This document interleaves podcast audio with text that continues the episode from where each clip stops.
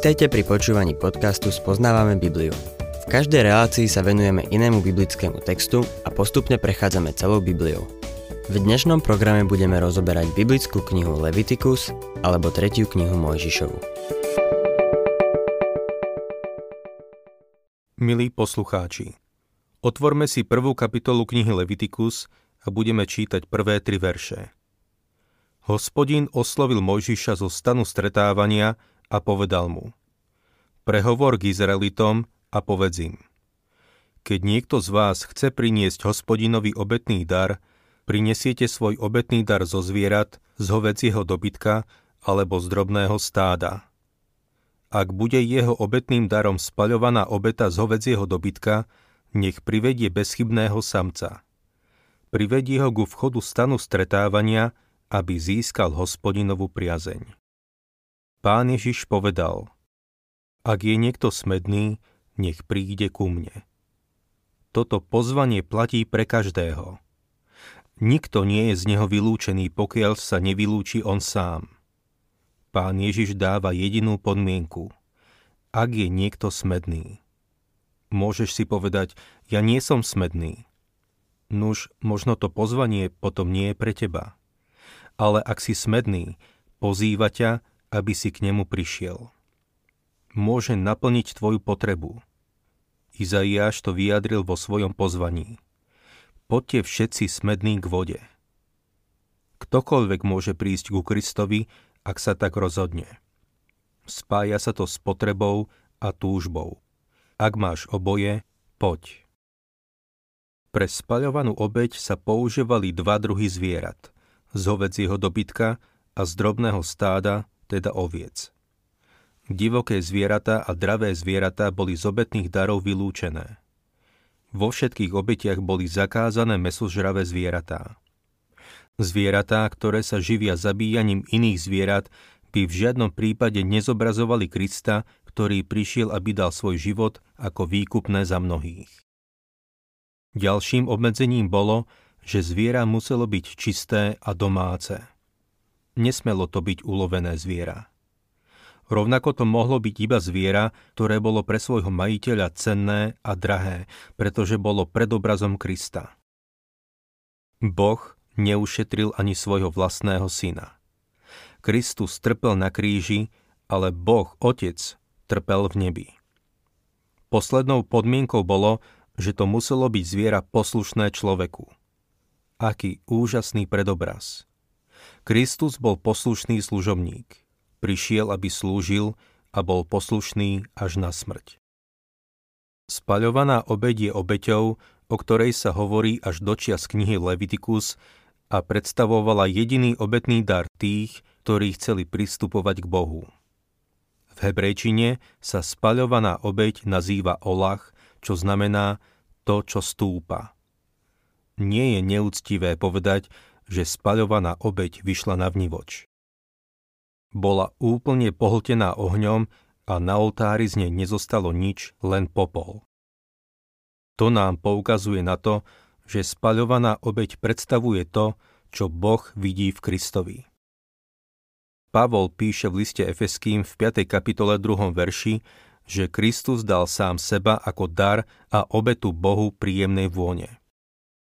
V 1. kapitole Levitikus vidíme vo veršoch 9, 13 a 17, že obetný dar je príjemnou vôňou Hospodinovi.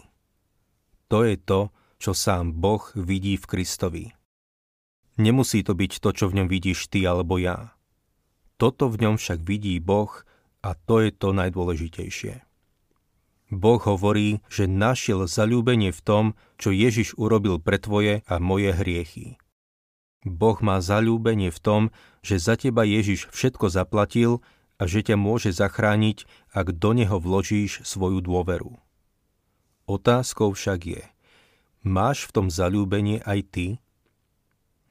Všimnime si, že obetovaný mal byť samec, čo bolo vyjadrením sily. Pre nás je to vyjadrením toho, že Pán Ježiš je mocný spasiť a schopný spasiť dokonale. Obetný dar mal byť takisto bez chyby, čo znamená, že zviera malo byť ideálne a dokonalé. Poukazuje to na Kristovu dokonalosť. v ňom nie je to hriechu. Nespáchal hriech, nepoznal hriech. Je svätý, nevinný, nepoškvrnený a oddelený od hriešnikov. Je milovaným synom, o ktorom Boh Otec povedal: Toto je môj milovaný syn, v ktorom mám zaľúbenie. Boh prijal hriešnika vďaka zástupnej smrti malého zvieraťa. Obetované zviera muselo byť mŕtve, nie živé. Bolo to absolútne nevyhnutné. Rovnako ani nás nezachráni Kristov čistý život, ani náš súhlas s jeho životom. Hriešníka môže zachrániť len jeho smrť. V evaníliách čítame, že keď Ježiš zomrel, chrámová opona sa roztrhla na dvoje. Jeho smrť otvorila cestu k Bohu. Jeho smrť zachránila hriešnika. Opona je obrazom jeho tela, ako čítame v liste Hebrejom 10:20. Kristov dokonalý život nám zabraňuje dostať sa do Božej prítomnosti. To, čo Boh požaduje, je dokonalý život, ako bol Kristov život, no my ho nie sme schopní žiť. Jeho život je štandardom. Boh Otec povedal o Ježišovi: Toto je môj milovaný syn, v ktorom mám zaľúbenie. Jednoducho sa mu nedokážeme vyrovnať. Samotný Kristov život nás však nemôže zachrániť. Oddeľuje nás od Boha, rovnako ako človeka oddeľovala od Boha opona vo svätostánku. Potrebujeme preto inú cestu, na základe ktorej budeme môcť pristúpiť k Bohu, a tou cestou je Kristova smrť. Jeho smrť roztrhla oponu. V okamihu, keď vchádzame cez Kristovu smrť, cesta k Bohu je sprístupnená. Kristova smrť je spásou pre hriešnika. Obetný dar mali prinášať dobrovoľne, z vlastnej vôle. Nemusíš prísť ku Kristovi, ale ak chceš byť spasený, tak k nemu musíš prísť. Boh ťa nezachráni iným spôsobom. Pán Ježiš povedal: Nik neprichádza k Otcovi, ak len nie skrze mňa. Možno si myslíš, že je to dogmatické a obmedzujúce. Niečo ti poviem, je to tak, ale zaujímavé na tom je to, že ťa to privedie k Bohu. Nemusíš k nemu prísť, máš slobodnú vôľu. Ale ak chceš k nemu prísť, musíš prísť touto cestou, lebo Boh ju ustanovil za jedinú cestu. Musíš prísť po tej ceste, pretože Boh sa rozhodol, že toto je jediný spôsob, ktorým sa k nemu môžeš dostať. Nemôžeš prísť k Bohu na základe svojej vlastnej spravodlivosti. Boh nemôže prijať tvoju spravodlivosť. Je preňho neprijateľná. V liste Titovi v 3. kapitole 5. verši čítame: Zachránil nás nie pre skutky spravodlivosti, ktoré sme urobili my, ale podľa svojho milosrdenstva. Privedí ho ku vchodu stanu stretávania. Obetovanie nebolo možné nikde inde. Malo to Izraelu zabrániť v tom, aby upadol do modlárstva. Izraelite boli náchylní k úpadku do modloslužby, a to až do tej miery, že sa kvôli nej dostali do babylonského zajatia. Táto udalosť je mimochodom posolstvom aj pre nás. K Bohu nemôžeme pristupovať za našich vlastných podmienok a spôsobom, akým chceme my. My si nekladieme podmienky, na základe ktorých by sme mohli pristupovať k Bohu. Boh sám si určuje podmienky, milý poslucháč. Izaiáš 64, 5. verš. Všetci sme boli ako nečistí, všetky naše spravodlivé skutky boli ako poškvrnené rúcho. Boh nepríjme našu samospravodlivosť. Mnoho ľudí si myslí, že Božia spravodlivosť je iba projekciou spravodlivosti človeka na trochu vyššej úrovni. Nič také. Boh je dokonale svätý. Jedinou spravodlivosťou, ktorú môže Boh prijať, je Božia spravodlivosť, ktorá je skrze vieru v Krista. Nemôžeš si ju zaslúžiť. Nemôžeš si ju kúpiť. Boh nemôže akceptovať našu biednu spravodlivosť. Tá jednoducho skončí v stoke. Obeť sa musela vykonať pri vchode stanu stretávania. Milí poslucháči, neexistuje iná cesta k Bohu, iba tá, ktorú on sám určil. Pán Ježiš povedal: Nik neprichádza k Otcovi, ak len nie skrze mňa. Čítajme v našom texte ďalej 4. verš. Položí ruku na hlavu spaľovanej obety, tá bude so záľubou prijatá, aby získal zmierenie. Doktor Kellogg to nazýva aktom označenia. Píše sa o tom v 24. kapitole knihy Levitikus v 14. verši, kde mali svedkovia položiť ruky na človeka, ktorý sa rúhal predtým, ako bol ukameňovaný na smrť. Mojžiš položil ruky na Jozuu a označil ho za svojho nástupcu.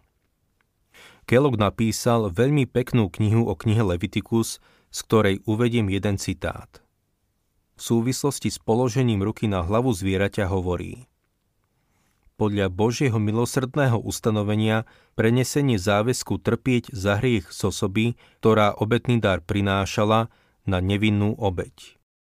Takže obeť teraz zastávala miesto toho, kto obeť priniesol, a tak sa s ňou aj zaobchádzalo. Zdá sa, že dnes si ľudia myslia, že kladenie rúk je nejakým záslužným aktom. Myslia si, že pritom dochádza k určitému prenosu moci. Jediné, čo môžeme preniesť položením rúk, sú choroboplodné zárodky.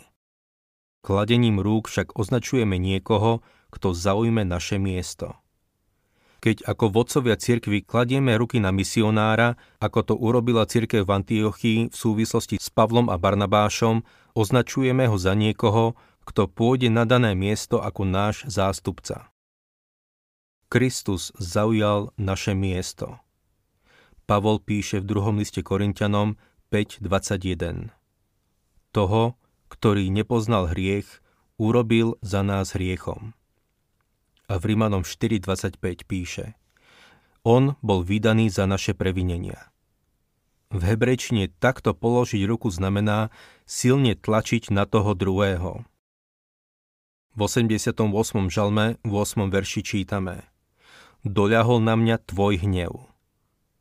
Táto časť obradu poukazuje na zmierenie a prijatie prostredníctvom smrti obete. Bude prijatá, aby získal zmierenie. Už sme spomínali, že zmierenie znamená prikrytie, ale nie odstránenie. Písateľ listu Hebrejom v 10. kapitole 4. verši píše: Je predsa nemožné, aby krv bíkov a capov odstraňovala hriechy. Hriech môže odstrániť iba baránok Boží. Prinášanie obetných darov sa uskutočňovalo verejne. Obetujúci šiel k svetostánku, pristúpil k oltáru a tam zvieratko zabil. Obetovanie bolo verejným aktom. Aj hriešnik musí vyznať Krista verejne. Vierou kladieme ruku na Krista, ale spoločenstvo musí byť toho svedkom. Myslím si, že takýto význam má v dnešnej dobe krst. Krst znamená stotožnenie sa s ním. Je to verejné vyznanie, že sa stotožňujeme s Kristom v jeho smrti a vzkriesení. Preto sa vodnému krstu v ranej cirkvi pripisovala taká dôležitosť. Čítajme 5. verš. Potom pred Hospodinom zabije dobytča a Áronoví synovia, kňazi, prinesú krv. Krvou dookola pokropia oltár, ktorý je pri vchode stanu stretávania. Prichádzame k samotnému obradu spaľovanej obete. Po tom, čo hriešnik vybral vhodný obetný dar, to znamená správny druh zvieraťa, priniesol obeť ku vchodu stanu stretávania, kde sa stretol s kňazom. Samotný hriešnik obeť zabil, s výnimkou veršov 14 a 15, lebo mzdou hriechu je smrť. Zomiera nevinný za vinníka. Rovnako aj Kristus trpel raz navždy za hriechy, spravodlivý za nespravodlivých. Naše hriechy spôsobili smrť Ježiša Krista. Ak by som bol osobnejší, môj hriech je zodpovedný za Kristovu smrť. Tvoj hriech je zodpovedný za Kristovu smrť. Som trochu unavený z toho, ako sa dnes ľudia hádajú, kto je zodpovedný za Kristovu smrť. Obvinujú náboženských vodcov, izraelský národ alebo Rimanov.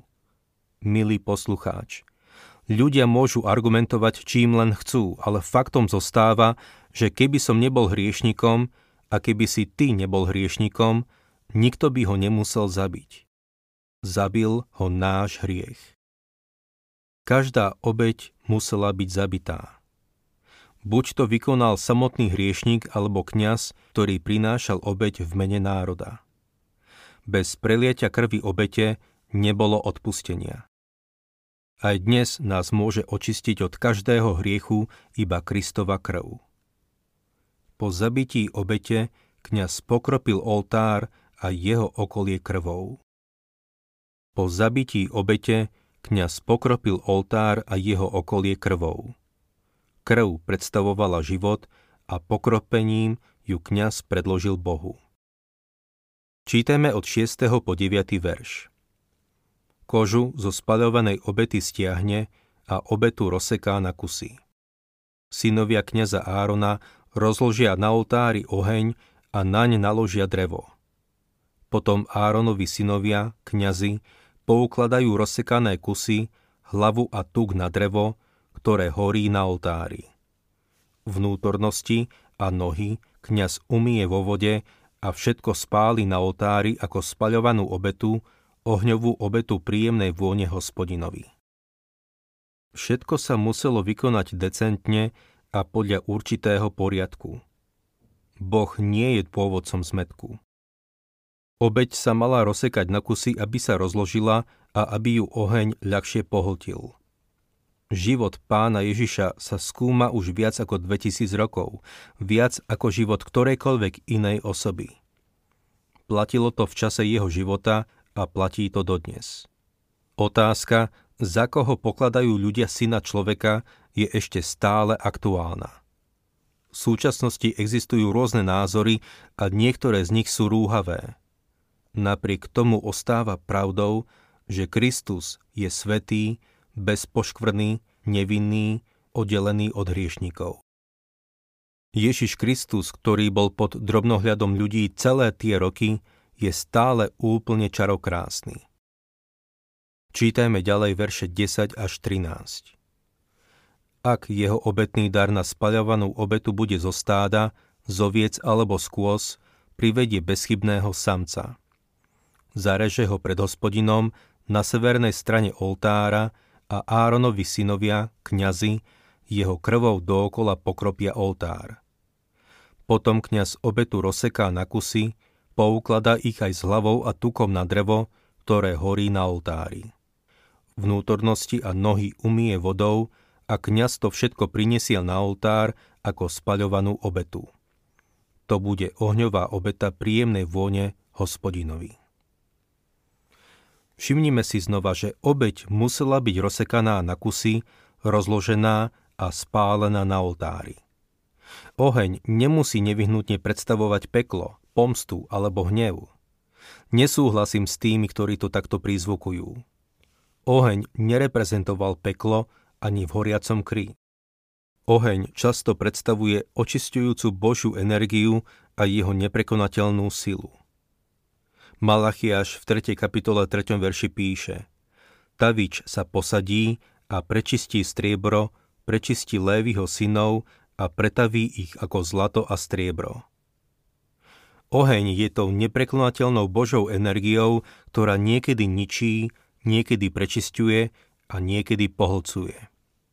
Povaha objektu určuje, ktorý z týchto procesov sa uskutoční.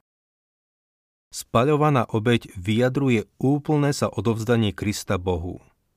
Ide o absolútne zasvetenie.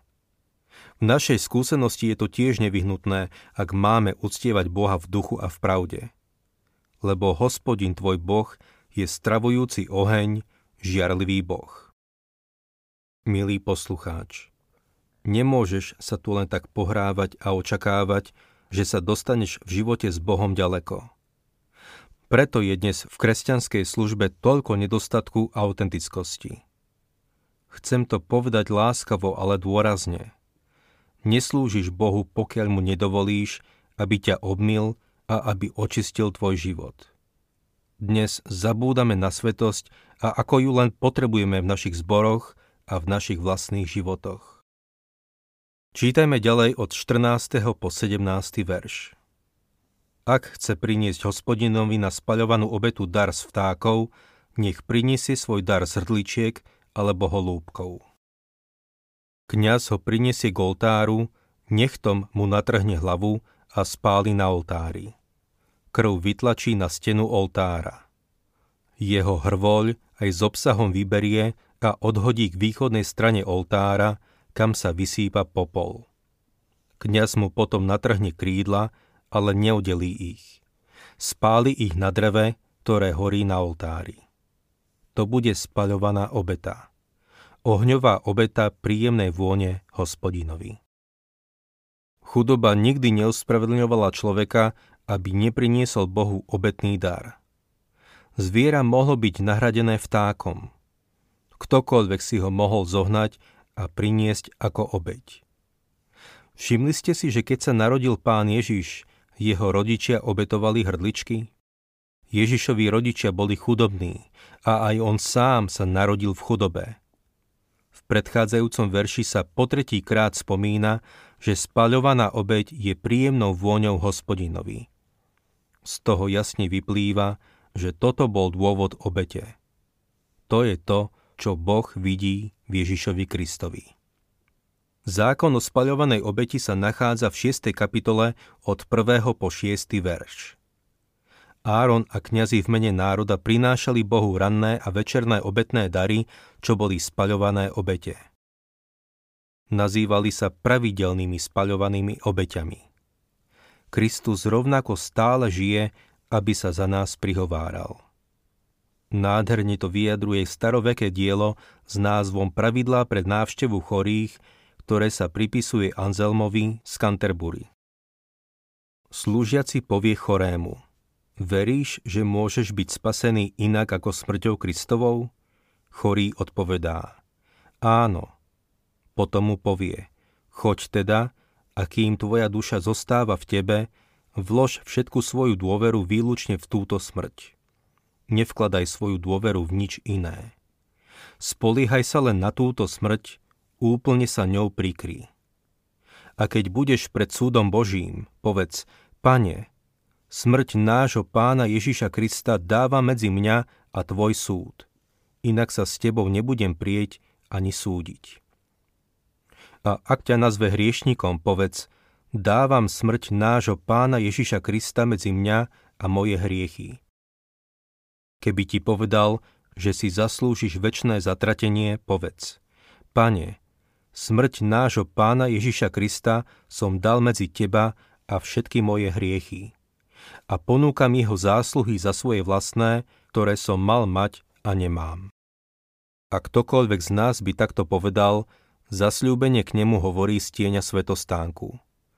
Tento Kristus, baránok Boží, pravá spaľovaná obeť, bude prijatá za teba na zmierenie.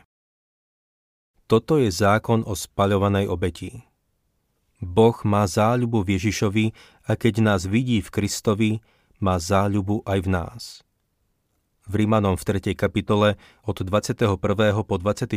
verš Pavol píše: teraz však je zjavená Božia spravodlivosť bez zákona, dosvedčená zákonom a prorokmi. Božia spravodlivosť skrze vieru Ježiša Krista pre všetkých, čo veria. Niet totiž rozdielu, lebo všetci zrešili a nemajú Božiu slávu. Ospravedlňovaní sú zadarmo jeho milosťou, vykúpením v Ježišovi Kristovi. Milý poslucháč, stojí Kristova obeť medzi tebou a tvojimi hriechmi? Prelial svoju krv, aby si mohol žiť? Dôveruješ mu? Boh vidí Krista ako jediného, ktorý ho môže uspokojiť za tvoje hriechy. Vnímaš ho tak aj ty? Alebo sa stále snažíš priniesť Bohu svoju úbohú maličkosť a svoju chabú dobrotu? Boh to nepríjme. Prijíma iba to, čo pre teba učinil Kristus, a počíta Kristovú spravodlivosť za tvoju vlastnú. Dôveruj mu dnes a žij. Ak sa vám páči program Spoznávame Bibliu, budeme radi, ak ho odporúčite svojim známym a dáte like alebo nás začnete sledovať na facebookovej stránke Spoznávame Bibliu. A ak vás niečo oslovilo alebo zaujalo, napíšte nám cez Facebook alebo na adresu spoznavame.bibliu@gmail.com.